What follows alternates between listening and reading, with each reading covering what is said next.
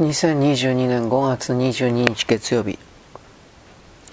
マイナス金利政策で民間銀行に負担を転嫁。2年で2%を達成するはずだった異次元緩和が最初の1年を除けば想定していたはずの効果を見せないことが次第に明らかになる中黒田日銀は2014年10月異次元緩和の導入当初には否定していたはずの追加緩和を行った。具体的には1長期国債の年間買い入れペースを約30兆円追加して約80兆円とする。2 ETF 信託財産指数連動型上場投資信託や J レイト信託財産不動産投資信託の年間買い入れペースもそれぞれ3倍に増やして ETF は年間約3兆円 J リートは年間約900億円とし金融金融市場調節全体としては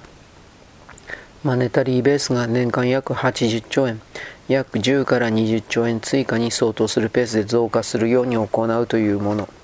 要するに異次元に異次元を重ねる世界も驚く規模での金融緩和の実施をした。その際これが将来的にどのような副作用、弊害をもたらすことになり得るかについての日銀の説明はなかった。黒田総裁は何度出口戦略について問われても時期尚早と繰り返すばかり。そしてそれでも物価が思うように上がらないことが明らかになると黒田日銀は2016年1月末に開催された金融政策決定会合で直前の前年末まで日銀としてはマイナス金利を導入するつもりはないとした説明を突然覆し翌2月からマイナス金利政策を導入することを決定。この時も金融政策運営のターゲットでなぜ突然政策金利を復活させるのか。金融政策決定会合で突っ込んで議論した形跡もなければ国民一倍の説明もなかった。決定会合では賛成5反対4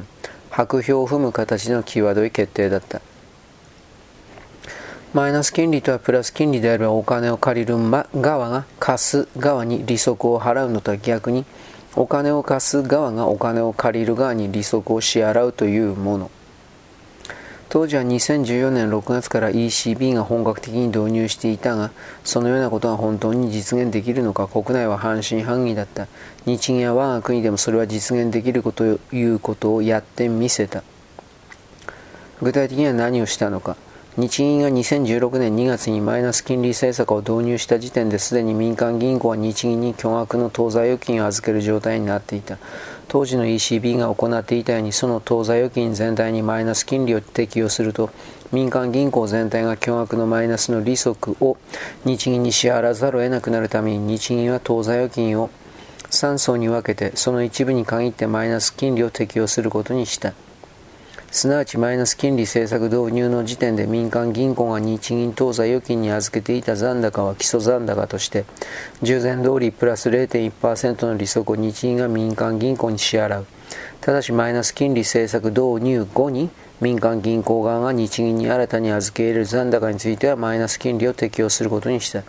ただこの政策金利残高は時間の経過とともに大きく膨らみ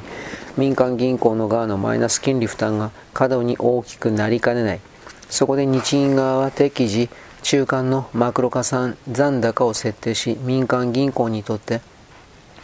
準備預金制度で預け入れが義務付けられている分などと合わせてゼロ金利を適用することにした。こうしたマイナス金利政策の枠組みのもと、3層別に見た日銀当座預金は、その後実際には、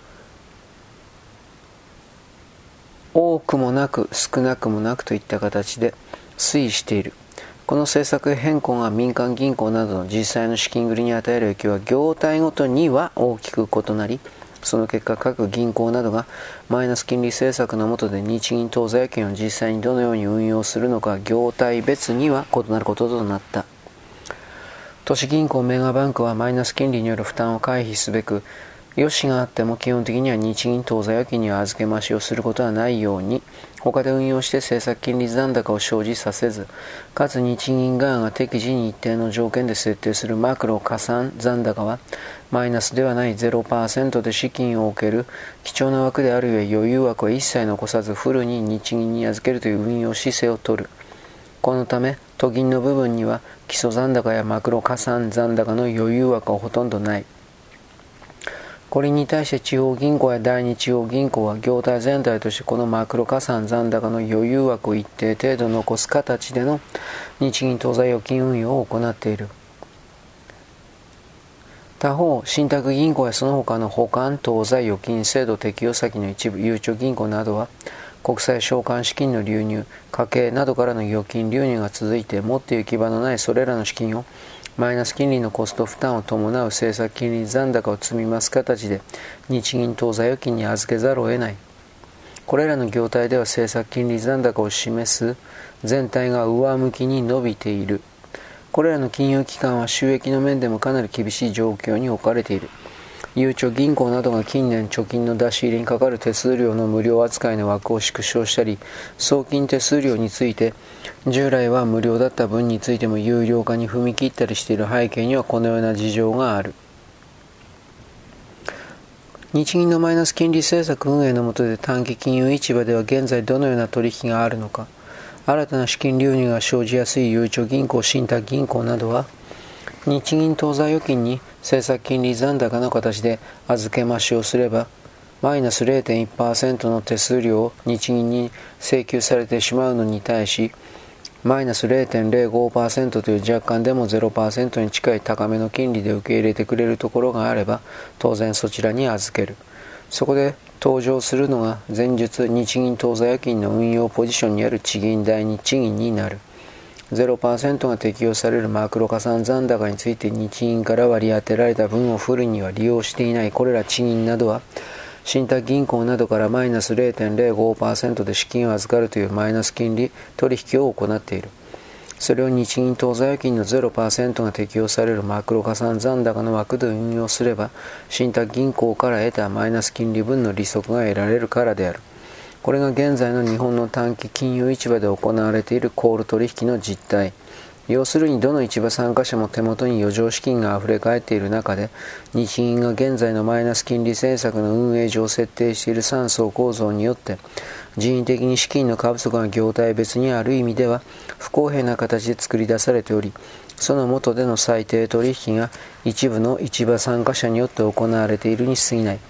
これはかつての資金不足の参加者、資金余剰の参加者が共に多数存在する中で行われていた活発な取引とは明らかに性質が違う。このマイナス金利政策は日銀が民間銀行にマイナス金利を課しても民間銀行はそれを同じように自らの顧客である預金者に課すことは容易ではない。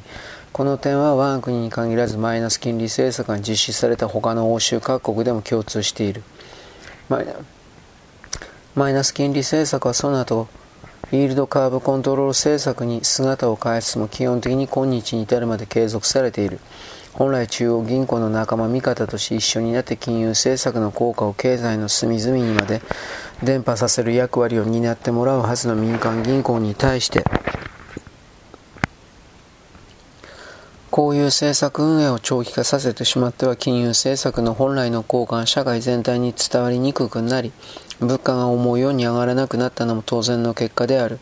なぜそこまでして黒田日銀やマイナス金利政策を今日に至るまで引っ張り続けるのか。その答えは日銀関係者が口にすることはないが、日銀自身の財務運営問題にある。もし日銀がマイナス金利政策を導入しないままで今日に至っていたとしたら、直近で抱えている当座預金残高全体467兆円に0.1%のプラスの不利をしなければならなくなっていたことになる。それは保管当座預金の不利コストの合計額が足元の年間2000億円程度では済まず5000億円近くに膨張することを意味する。